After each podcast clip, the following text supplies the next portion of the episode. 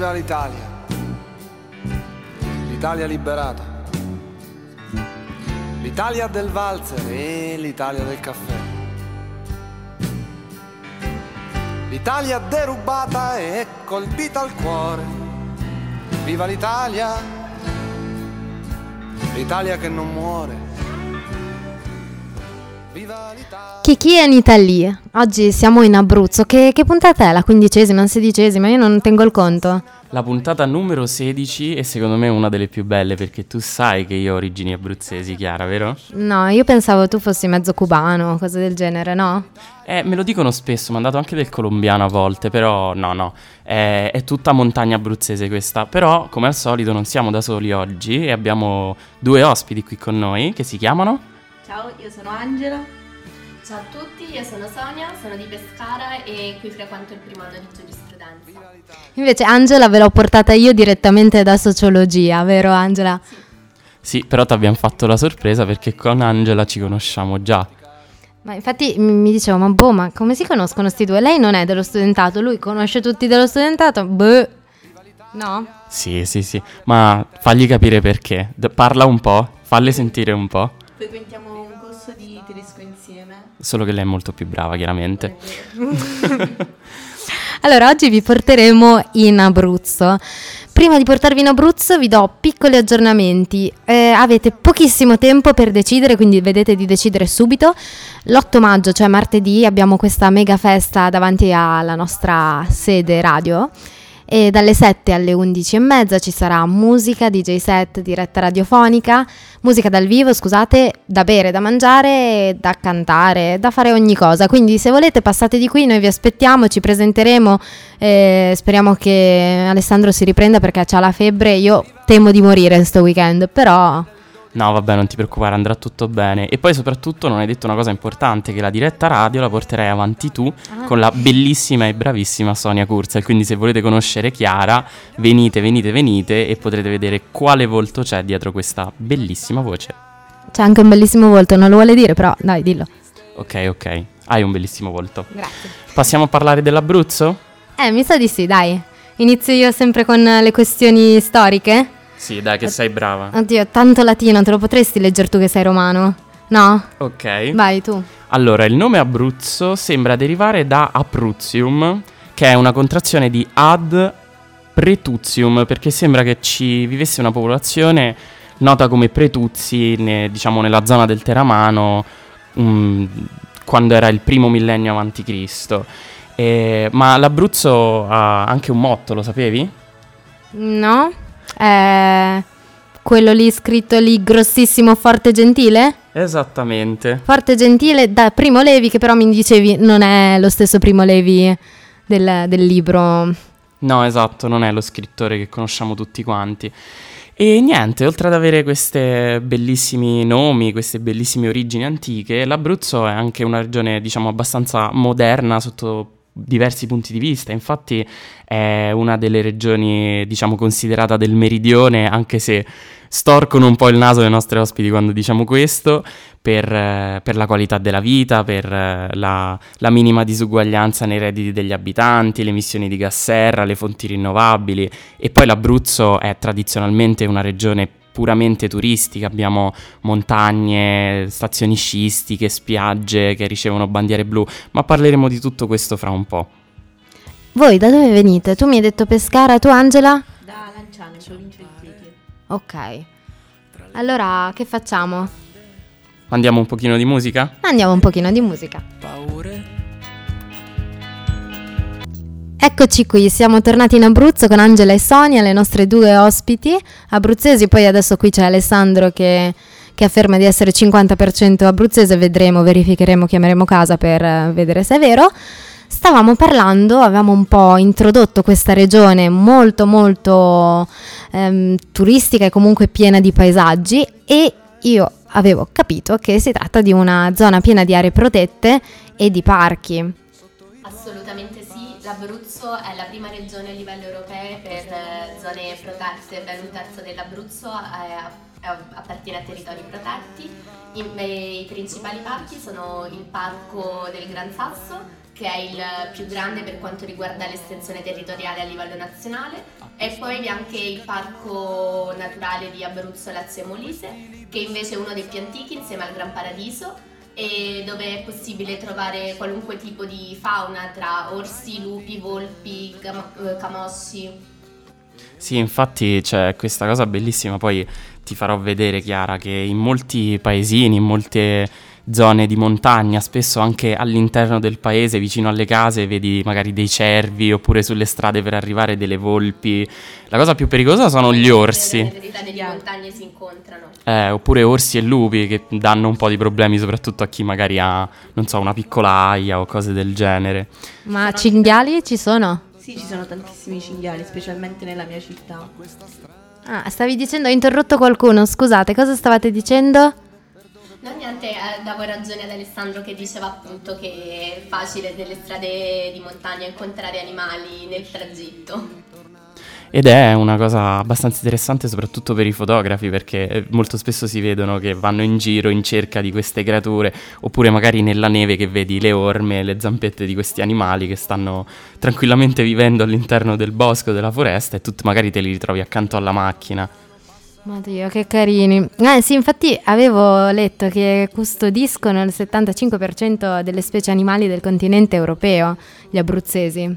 Sì, tutti questi parchi appunto, diciamo, c'è una grossa biodiversità che non c'è solo in montagna ma anche al mare perché se non sbaglio ci dovrebbe essere anche una, un'area marina protetta da qualche parte sulle coste di, di Pescara, di Chieti. Ortona. Ah, Ortona, perfetto. Da tre anni è stata protetta. Ed è delle vicino a te e ci vai spesso?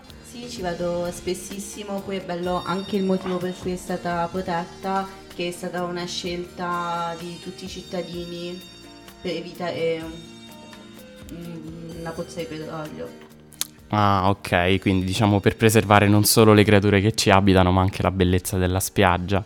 E dicevamo prima con, con Sonia, prima di, di, partire con la nostra puntata, che eh, l'Abruzzo può vantare tantissime bandiere blu. Sì, eh, attualmente purtroppo sono un po' diminuite, però l'Abruzzo è arrivata ad ottenere 13 bandiere blu, che su una costa di 130 km vuol dire una bandiera ogni 10 km circa quindi assolutamente un vanto. E in particolare nella zona sud della costa dove la spiaggia è prevalentemente rocciosa e dove è possibile eh, assolutamente vedere tantissimi trabocchi presenti anche a Pescara. E queste palafitte che testimoniano dunque un'attività di pesca molto antica. E sì, ci sono senz'altro molti bei paesaggi a livello marino, tra cui il principale che diventato molto famoso negli ultimi due anni, Punta d'Erci. Ok, ma tu hai mai, parlando dei trabocchi, no? Che io ho cercato qualcosina su internet perché noi siamo sempre, cerchiamo di essere sempre preparati, ma tu ne hai mai visto uno in funzione? Cioè, mh... No, in funzione no, anche a Pescara quelli che ci sono non sono più in funzione, a volte raramente vengono anche concessi dei permessi per farci qualche festa, non sono più in funzione, personalmente non mi è capitato di vederli in funzione. Adesso mostrerò la mia ignoranza in questa maniera. Che cosa sono i trabocchi?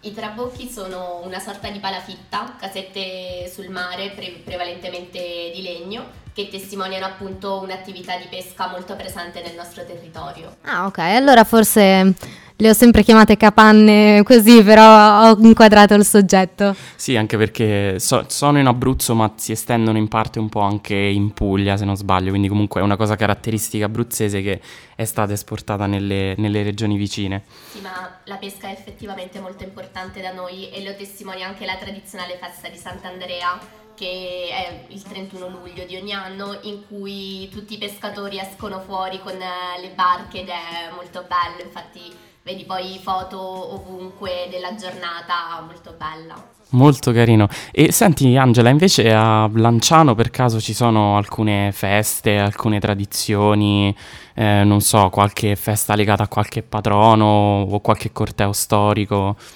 Uh, sì, ne abbiamo diverse, dal Masso Giorato alla festa del patrono mh, in cui si ferma la città per diversi giorni e si inonda sia di tradizioni antiche ma angi di giostre diversamente mh, di giostre e tante iniziative.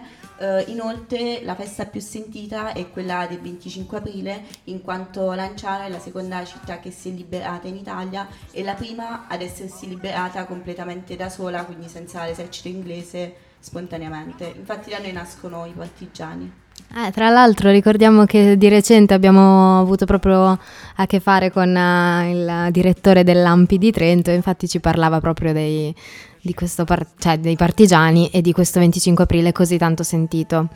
E parlando di giostre, mi ricollego a una giostra che però è un altro tipo di giostra che eh, c'è a Sulmona ed è una giostra cavalleresca. Sai come funziona, Chiara? No, mi viene un po' in mente tipo dei cavalli eh, che si trovano, cioè un duello su cavallo? Mm, diciamo che non è proprio un duello, l'obiettivo di solito magari è mm, prendere con una lancia un obiettivo e chi riesce a infilzarlo prende dei punti e si vince si... ed è tutto diviso in contrade, in rioni ed è una tradizione che si sta un po' rievocando quasi in tutto l'Abruzzo, anche eh, in altri paesi montanari. E se vogliamo spostarci di nuovo verso la montagna non possiamo non parlare del capoluogo di questa regione, giusto? Eh sì, parliamo dell'Aquila, di cui parleremo anche sul finale lasciandoci con, una, con un ricordo non da poco. Però l'Aquila, sì, capoluogo fondato nella, mm, secondo la leggenda nel XIII secolo da 99 castelli che circondavano il territorio dove attualmente si trova è ancora in ricostruzione, gli aquilani lottano, ovviamente ci riferiamo al terremoto del 2009, lottano ancora per vedere loro, la loro città tornare come era un tempo. E vivono ancora al centro storico e eh, voi ci siete stati all'Aquila durante di lì a poco, comunque adesso com'è l'Aquila? Sì, io sono tornata anche qualche mese fa, è un sacco distrutta, però c'è tanta voglia da parte dei cittadini di metterla uh, di metterla a posto e quindi c'è tanto movimento e tanta solidarietà anche a livello dei, di giovani che hanno occupato uno spazio e stanno cercando di riportare un po' d'arte, un po' di vita in una città che comunque è distrutta. Sì, ho avuto anch'io la fortuna di passare all'Aquila negli anni recenti, l'anno scorso, due anni fa, e fortunatamente adesso è stata riaperta anche la basilica di Colle Maggio che era uno dei simboli del terremoto perché era stata completamente distrutta quindi si sta facendo di tutto per riportare alla normalità quello che era il centro storico. E la cosa bella è che tanti aquilani hanno potuto rimanere nella loro città e hanno cercato di riportarla a quelli che erano i fasti di un tempo. E a proposito della basilica di Colle Maggio eh, c'è un evento particolare che diciamo si svolge ogni anno, però non si conosce molto in Italia ed è la cosiddetta perdonanza. Non so se voi ragazze ne avete mai sentito parlare. Io sì, ne ho sentito parlare, eh, so che è una festa con connotato religioso, ma non ho mai partecipato all'evento, quindi non saprei. Um, io no. No? Non vergognarmene. No, vabbè, allora ve ne parlo io da brava abruzzese, quale non sono. Allora, la perdonanza celestiale, celestiana in realtà dovrebbe Celestiniana. Celestiniana, ops, scusate. Vabbè, è un evento storico e religioso che si tiene annualmente all'Aquila, il 28-29 agosto, comunque a fine agosto. Il nome deriva dalla bolla pontificia che Papa Celestino V emanò nel 1294 e con cui concesse l'indulgenza pre- plenaria a chiunque confessato e comunicato fosse entrato nella Basilica di Santa Maria di Collemaggio dai vespri del 28 agosto a quelli del 29. Io l'ho fatto, speriamo di aver ricevuto il perdono di qualche entità divina, speriamo che le cose vadano bene, però questa malattia non mi convince molto, eh. Ma ne è passata di acqua sotto i ponti, eh? Sono passati più di 800 anni. Eh. Come pretendi di essere assolto? Perché anche adesso si può fare, vai sotto alla basilica, ti confessi, vai e prendi l'indulgenza plenaria. Comunque la cosa più tra virgolette, figa di questo evento non è tanto la, il ricordo de, di questo eh, momento storico del Papa che dà la perdonanza a tutta la città dell'Aquila, ma è il corteo che viene rievocato perché devono essere i cittadini a portare la bolla papale originale presso la Basilica di Colle Maggio. E quindi c'è tutto questo corteo con delle figure particolari che sono la Dama della Bolla, che è una ragazza incaricata di portarla all'interno di una teca, eh, il Giovin Signore che l'accompagna, che è una, un ragazzo sempre dell'Aquila e dintorni, e, e, poi ci sono tutti gli abitanti che si vestono con eh, abiti tradizionali del 1500, del 1600 e sfilano per le strade del centro storico per appunto ricordare quando i cittadini portavano la bolla alla basilica di Colle Maggio. E ti dirò di più, Chiara.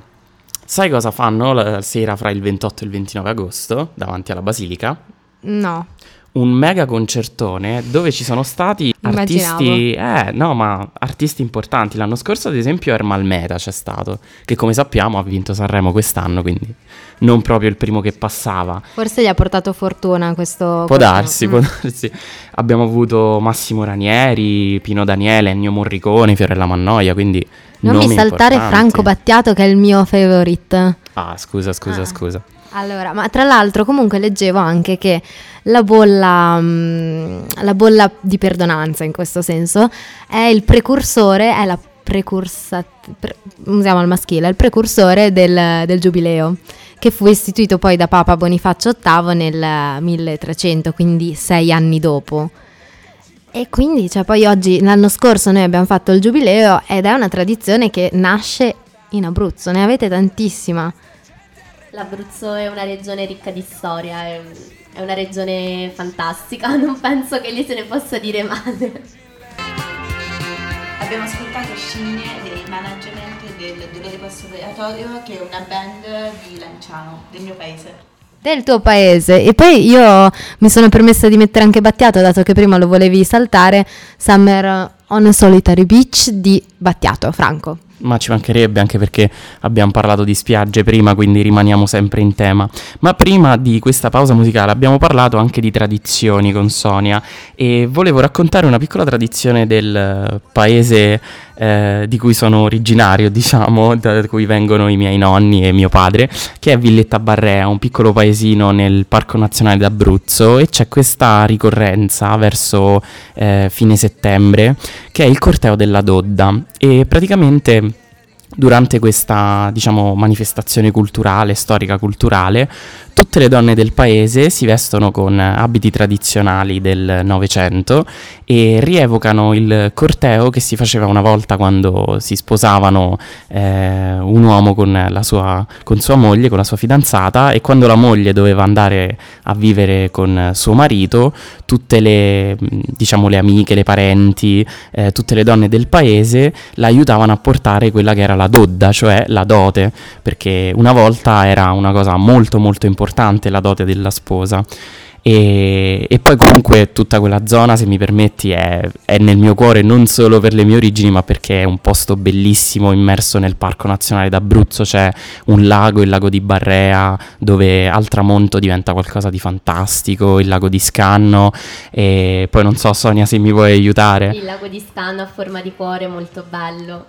E a proposito del Parco Nazionale d'Abruzzo, io volevo dire che nel 2007 è stato girato un film intitolato La volpe e la bambina, il cui regista è, un, è il francese Liu Jacquet.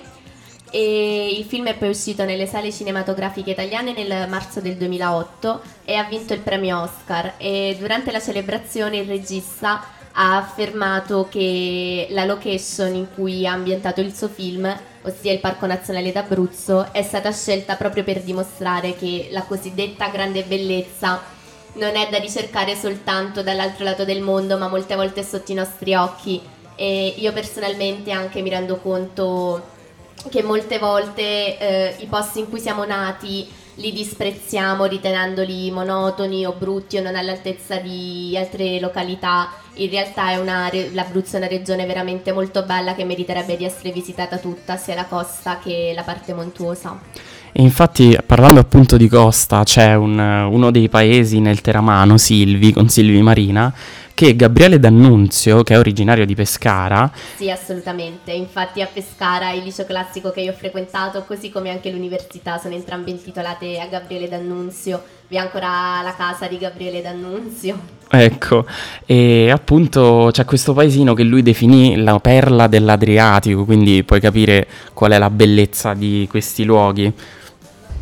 Beh, ancora oggi può essere definita la perla anche proprio come un punto di vista di movida e quant'altro, perché penso che tu meglio di me che abiti a Pescara sai quanto i giovani si recano tutti in questa città perché appunto le iniziative pescaresi sono tante e non solo in quanto a divertimento facciamo tante feste, anche per tutte le possibilità come il bungee jumping o lo sci ehm, che si possono trovare nelle nostre montagne. Infatti è l'unica regione in tutta Italia in cui si può sciare il mare oltre all'Etna che però non è una montagna. Assolutamente sì, e tra l'altro proprio a, popo- a proposito di sci, in Abruzzo ci sono 17 stazioni sciistiche, di cui vi è Roccaraso che è la quinta a livello nazionale, sia per quanto riguarda la modernità degli impianti che per quanto riguarda l'ampiezza. Vi sono ben 130 km di piste che sono, mh, a cui è possibile accedere con un unico ski pass. E sempre mh, ricollegandomi a quello che diceva Angela per quanto riguarda gli eventi, le iniziative, assolutamente io posso parlare della mia città che appunto è Pescara ed è una città molto dinamica, molto attiva in cui devo dire che non ci si annoia, soprattutto l'estate grazie all'aiuto di tutti gli stabilimenti e non solo però dal punto di vista del diver- divertimento ci sono tantissime iniziative che negli ultimi anni stanno sempre di più aumentando fortunatamente dal punto di vista culturale. E io personalmente l'anno scorso ho fatto anche la volontaria ad un festival che è il Festival delle Letterature dell'Adriatico, festival di libri e altre cose denominato quest'anno, dove partecipano veramente esponenti del- della letteratura molto importanti e non solo, negli anni si è andato ampliando, è andato a toccare anche altri temi oltre alla letteratura. È molto bello vedere comunque che c'è questo movimento, questo attivismo da parte di tantissimi giovani per promuovere la città sotto ogni punto di vista, fa davvero molto piacere. Certo, e poi parlando sempre di cultura, comunque l'università di cui parlavi prima, la Gabriele D'Annunzio e anche le altre università, se non sbaglio ce n'è un'altra o altre due in Abruzzo, hanno tutte sedi distaccate in tutto il territorio, quindi la vedo come una cosa per cui si cerca di dare la possibilità ai giovani che vivono anche in paesini di montagna o in zone un po' più isolate di studiare e di poter appunto proseguire con, con la loro formazione. Sì, l'Università Gabriele D'Annunzio sede a Pescara e Chieti, sono due sedi distaccate ma appartenenti ad un unico rettore. E invece poi ci sono altre due università, una all'Aquila e un'altra a Teramo, dove tra l'altro a Teramo c'è proprio giurisprudenza che frequento anche io, quindi sì sì.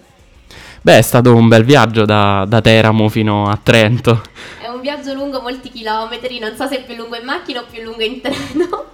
È un po' un viaggio della speranza, però sono contenta della mia scelta, quindi assolutamente promuovo l'Università di Teramo, però sono altrettanto contenta di essere venuta qui a Trento a studiare. E siamo anche sempre tanto contenti di tornare a casa e vivere la nostra movida e le nostre culture, la nostra cultura. Io invece di Teramo ricordo una cosa molto particolare, che tutto il litorale, tutta, tutta la costa, sono praticamente, cioè non c'è quasi un confine fra un paese e l'altro, per esempio, non so, fra Alba e, e Tortoreto, cioè tu passi da una strada all'altra, da un palazzo all'altro, hai cambiato paese e non te ne accorgi. Sì, a Tortoreto ci sono stata principalmente quando ero più piccola diverse volte perché c'è l'Acquapark, Eh. che è un parco divertimenti acquatico molto divertente, ne- ce ne sta uno a Tortoreto e un altro a Vasto, quello di Vasto è più grande però Tortoreto è più vicino e ci sono ritornata poi successivamente anche un po' più grande con i miei amici in treno, è facilmente raggiungibile tutto, sono stata anche a Fossa Cesi al mare, una volta ad Alba Adriatica e quello che hai detto tu è assolutamente vero. Allora, adesso ci ascoltiamo un po' di musica abruzzese e poi torniamo qui a parlare di cibo, perché è ora di cena, bisogna parlare di cibo. Allora, il mio pasto preferito per cena è il dolce, però mi toccherà iniziare da- dalla pasta perché qui hanno deciso così. Vi dico alcuni piatti di pasta, cioè alcuni primi abruzzesi. Gli spaghetti alla chitarra, che davvero sono abruzzesi? Sì, spaghetti alla chitarra, il sugo fatto con le pallottine di carne. Mamma mia, oddio, che cosa buonissima. Tu, io ti picchierò, come mi parli così lontano dal microfono? Come si fa? Poi, eh, lasagne e fagioli? Sagnette e fagiula. Tu Andrea, cioè Andrea, Alessandro l'ha detto bene o male? Sagni e fagiule io li chiamo, poi non Io so. li chiamo come li chiama Alessandro. Penso che varia da zona a zona. Sì, ma che co- secondo te cos'è? Lasagne e fagioli. No. No. Fagioli ci sono, fagioli... Sì, eh, fagioli sì, lasagne invece è un tipo di pasta all'uovo che viene poi tagliata corta eh? e semplice così, lasagne e fagioli. E di solito, non so da te, però di solito quando le fanno da me ci mettono tipo le croste del formaggio come nella pasta e fagioli per insaporirle. No, quelle croste dei formaggi non l'ho mai mangiata. Ok. E poi, non so se sia un primo, un secondo, un tutt'uno, le virtù teramane. Le virtù teramane si fanno solitamente il primo maggio, quindi proprio capita a fagiolo pochi giorni fa. E attualmente è un piatto che viene creato appositamente, mentre molti anni fa, ai tempi di contadini molto poveri o comunque condizioni molto umili, era un piatto che veniva fatto con tutto ciò che avanzava dalle riserve invernali. E quindi sì, è una sorta di piatto unico. Quindi è un piatto come tante cose che adesso molto elogiato, considerato un piatto molto buono, perché effettivamente lo è. Un tempo era un piatto delle persone umili che appunto con tutto ciò che rimaneva. Eh, tipico. Eh, ecco, esatto, tipico anche mi vengono in mente alcune cose anche delle mie parti che nascono proprio come piatto per eh, i campi, cioè coloro che ca- lavorano nei campi, quindi cose del genere. Invece passando ai secondi, Eh, passando ai secondi c'è il secondo per eccellenza abruzzese, le rustelle. Che Le sarebbero? rostelle, sì, gli arrosticini. Di pe- rigorosamente di pecora. Carne di pecora castrata però, eh, perché molte persone spacciano per arrosticini qualunque tipo di spiedino di carne. No, carne di pecora castrata. Che però non è proprio la specialità di Angela perché ci diceva che è vegana. Assolutamente sì, diamo un attimo di spazio a tutti gli ascoltatori animalisti e se venite a trovarci comunque ci sta veramente una ricca tradizione partendo da ehm, Le, Pizze le- e foglie. Eh, pizze e foglie. che è uno dei piatti più buoni che abbiamo mai mangiato, ma a parte quello abbiamo una ricca coltivazione, quindi veramente c'è anche l'aspetto che non tocca la carne molto, eh, molto sviluppato e anche tantissimi dolci vegani per cui boh, merita, un- merita di essere vissuto, assaggiato. Se non vegani, quantomeno vegetariani, di secondi ci sono anche le pallotte cacio e appunto per trovare un compromesso vegetariano fra il veganesimo e chi mangia carne abbiamo un contorno che per me è buonissimo, io li mangio molto spesso, che sono le cosiddette patate maritate, sono un piatto tipico di Pescasseroli, un paesino nel Parco Nazionale d'Abruzzo. E praticamente si preparano tagliando le patate a dischi, a fette, si adagiano su una terrina, su una pirofila e si fa uno strato di patate e uno strato di un miscuglio di pangrattato e parmigiano e poi mettendolo al forno il tutto si scioglie e quindi diventa questa cosa buonissima, anche questo è un piatto povero della tradizione abruzzese. ma invece passando ai dolci, perché c'è una lista gigante. Allora vediamo, correggetemi se sbaglio gli accenti. Vabbè, confetti di sulmu- sulmona. Sì, Facile. Simone è molto famosa per i confetti, anche per il torrone morbido, il torrone delle- di Murcia. Mamma mia, che C'è buono. anche un altro torrone morbido all'aquila che è fatto interamente di cioccolato se non sbaglio. Sì, e principalmente di cioccolato bianco però. Mamma mia, come siete golosi. Le scripelle o scru... Pelle con due P. scrippelle o scurpelle o scroppelle? Stessa cosa, che cos'è? Allora io dico scrippelle, però Alessandro prima stava dicendo che lui appunto cambiava accento e anche qualche lettera nel mezzo. Però forse in realtà sono addirittura due cose diverse. Per te cosa sono le scrippelle? Beh, le scrippelle in brodo. Eh no, vedi? Per esempio, cioè, le, le scruppelle, le scruppelle che conosco io sono eh, tipo fatte di, di una pasta particolare e vengono, sono degli anelli fritti e poi inzuccherati. Quindi è No, una no, cosa allora col- totalmente sono diversa. Due cose diverse, da noi le scrippelle si fanno in brodo e sono un primo, non sono un dolce. Ah, vedi? Quante cose stai scoprendo Alessandro? Poi le pepatel- i pepatelli, che sono biscotti col pepe, non li conosce Angela. Ca- cacionetti, altro dolce natalizio. Sì, i cacionetti sono i cosiddetti fritti di Natale, anche qui la denominazione varia da zona a zona.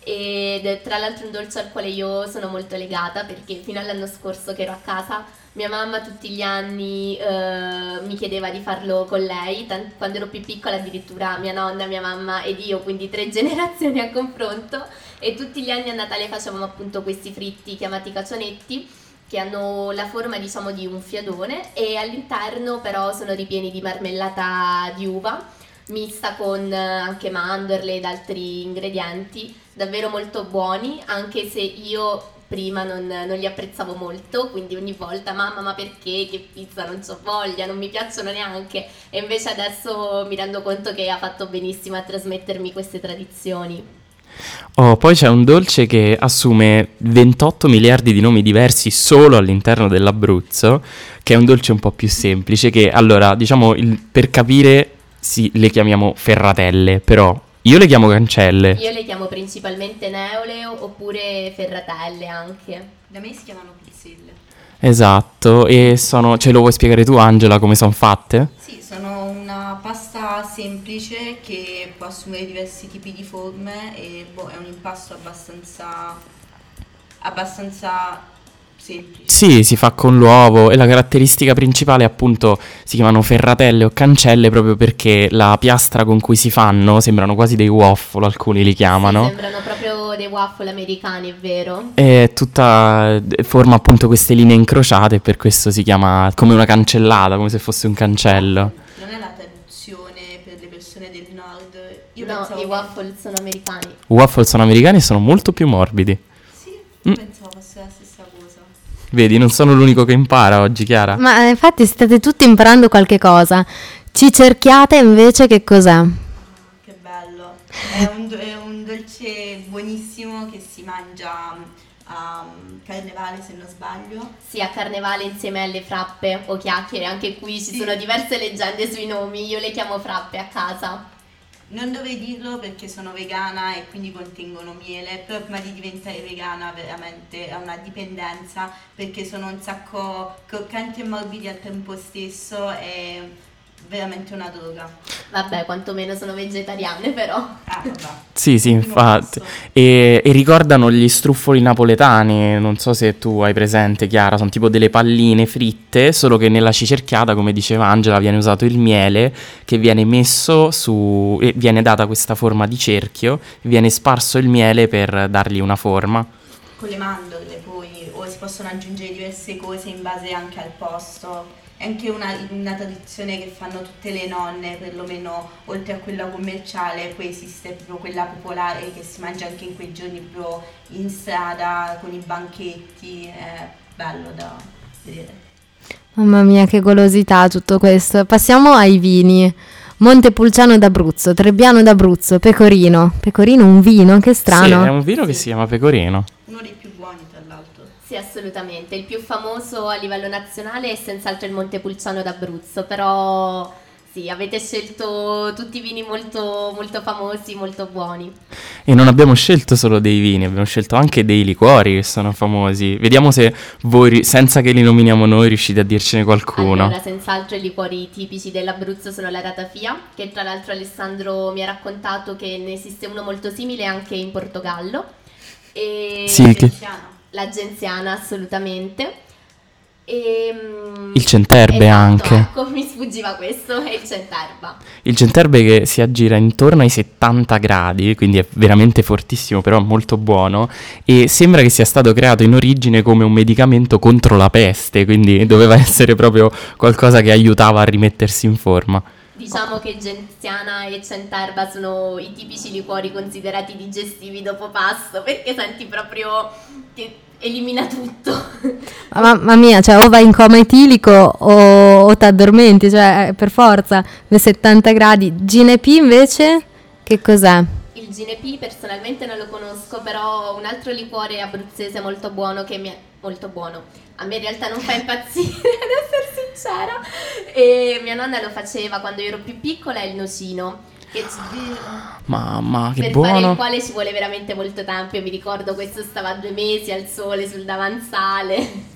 Mamma mia, ma il nocino sì è famosissimo, penso di averlo anche assaggiato io. Ed è proprio abruzzese il nocino? Sì, sì, assolutamente. Però comunque io tra tutti questi liquori quello che mi piace di più è assolutamente la ratafia perché ho il retrogusto dolciastro e non senti tutta quest'alta gradazione alcolica. ok, come ti capisco tanto. Bene, allora io sono sazia, non so, tu sei sazia Alessandro, ne volevi dire qualcosa, cioè volevi dirmi qualcos'altro? Ma io sono sazio, però è giusto che diamo a Cesare quel che è di Cesare. Infatti in Abruzzo vengono prodotti alcuni alimenti, alcuni ingredienti che sono molto famosi per la loro qualità, ad esempio le patate del Fucino che vengono coltivate in quella zona, oppure lo zafferano dell'Aquila. Lo zafferano anche nell'altopiano di Navalli. Esatto. E, mm, e poi ci sono anche dei salumi particolari che vengono fatti in Abruzzo, come il salame aquila, che è piattissimo e buonissimo. Salame Aquila mi riporta indietro di molti anni quando a Menzano, un paesino appunto in provincia dell'Aquila, tra l'altro tra i paesi che è stato colpito dal terremoto, per fortuna lievemente, eh, mia zia ai tempi mi faceva, mi ricordo, l'era andata a trovare con mio fratello in occasione della festa d'agosto e mi fece assaggiare questo salame veramente molto molto buono. Ma A proposito, cioè mi cadi proprio lì. A proposito di terremoto del 2009, noi avevamo pensato di salutarci con eh, Domani, che era la canzone che è stata fatta proprio in questa occasione. È stata scritta da tantissimi artisti in meno di un mese dopo il terremoto, sì. E poi era stato messo in piedi anche il concerto Amiche per l'Abruzzo con tutte queste artisti italiane, donne che si erano battute per, per fare questo, questo concerto e per fare in modo che il ricavato fosse dato in beneficenza. Ricordo anche che in quel periodo si decise di averci un G8 in Italia, a Taormina, e il governo di quel momento decise di spostarlo all'Aquila proprio per dare attenzione su quello che era stato il problema e si riuscì così anche a, a ricavare qualcosa dai, diciamo, dai leader europei e mondiali stranieri come donazione per, per far sì che l'Aquila e l'Abruzzo in generale si, si rimettessero in piedi. E in quell'occasione furono donate delle presentose, che è un gioiello tipico abruzzese, un monile tondeggiante con punte e spirali. E intorno a un cuore che sta appunto al centro e dal di lì deriverebbe il termine presente e presunzione, quindi Sì, è un gioiello in oro oppure a volte in metallo placcato oro che forma una sorta di stella. Allora noi con queste stelle ci salutiamo e vi ringraziamo per essere state qui con noi. Grazie mille. Grazie a voi, grazie mille. Ricordiamo che se volete riascoltare la puntata ci trovate lunedì dalle 14 alle 15 sempre su www.sambaradio.it dove caricheremo anche il podcast subito dopo. Esatto, e rinnoviamo l'invito a venire martedì sera all'8 dalle 19 alle 23.30 qui a Samba Radio, che è in via della Malpensada 140, quindi presso lo studentato San Bartolomeo, dalle 7 alle 23.30 e staremo un po' tutti insieme e ci conosceremo. Grazie per essere stati con noi con questa puntata di Kiki in Italy e ci vediamo fra una settimana. Ciao!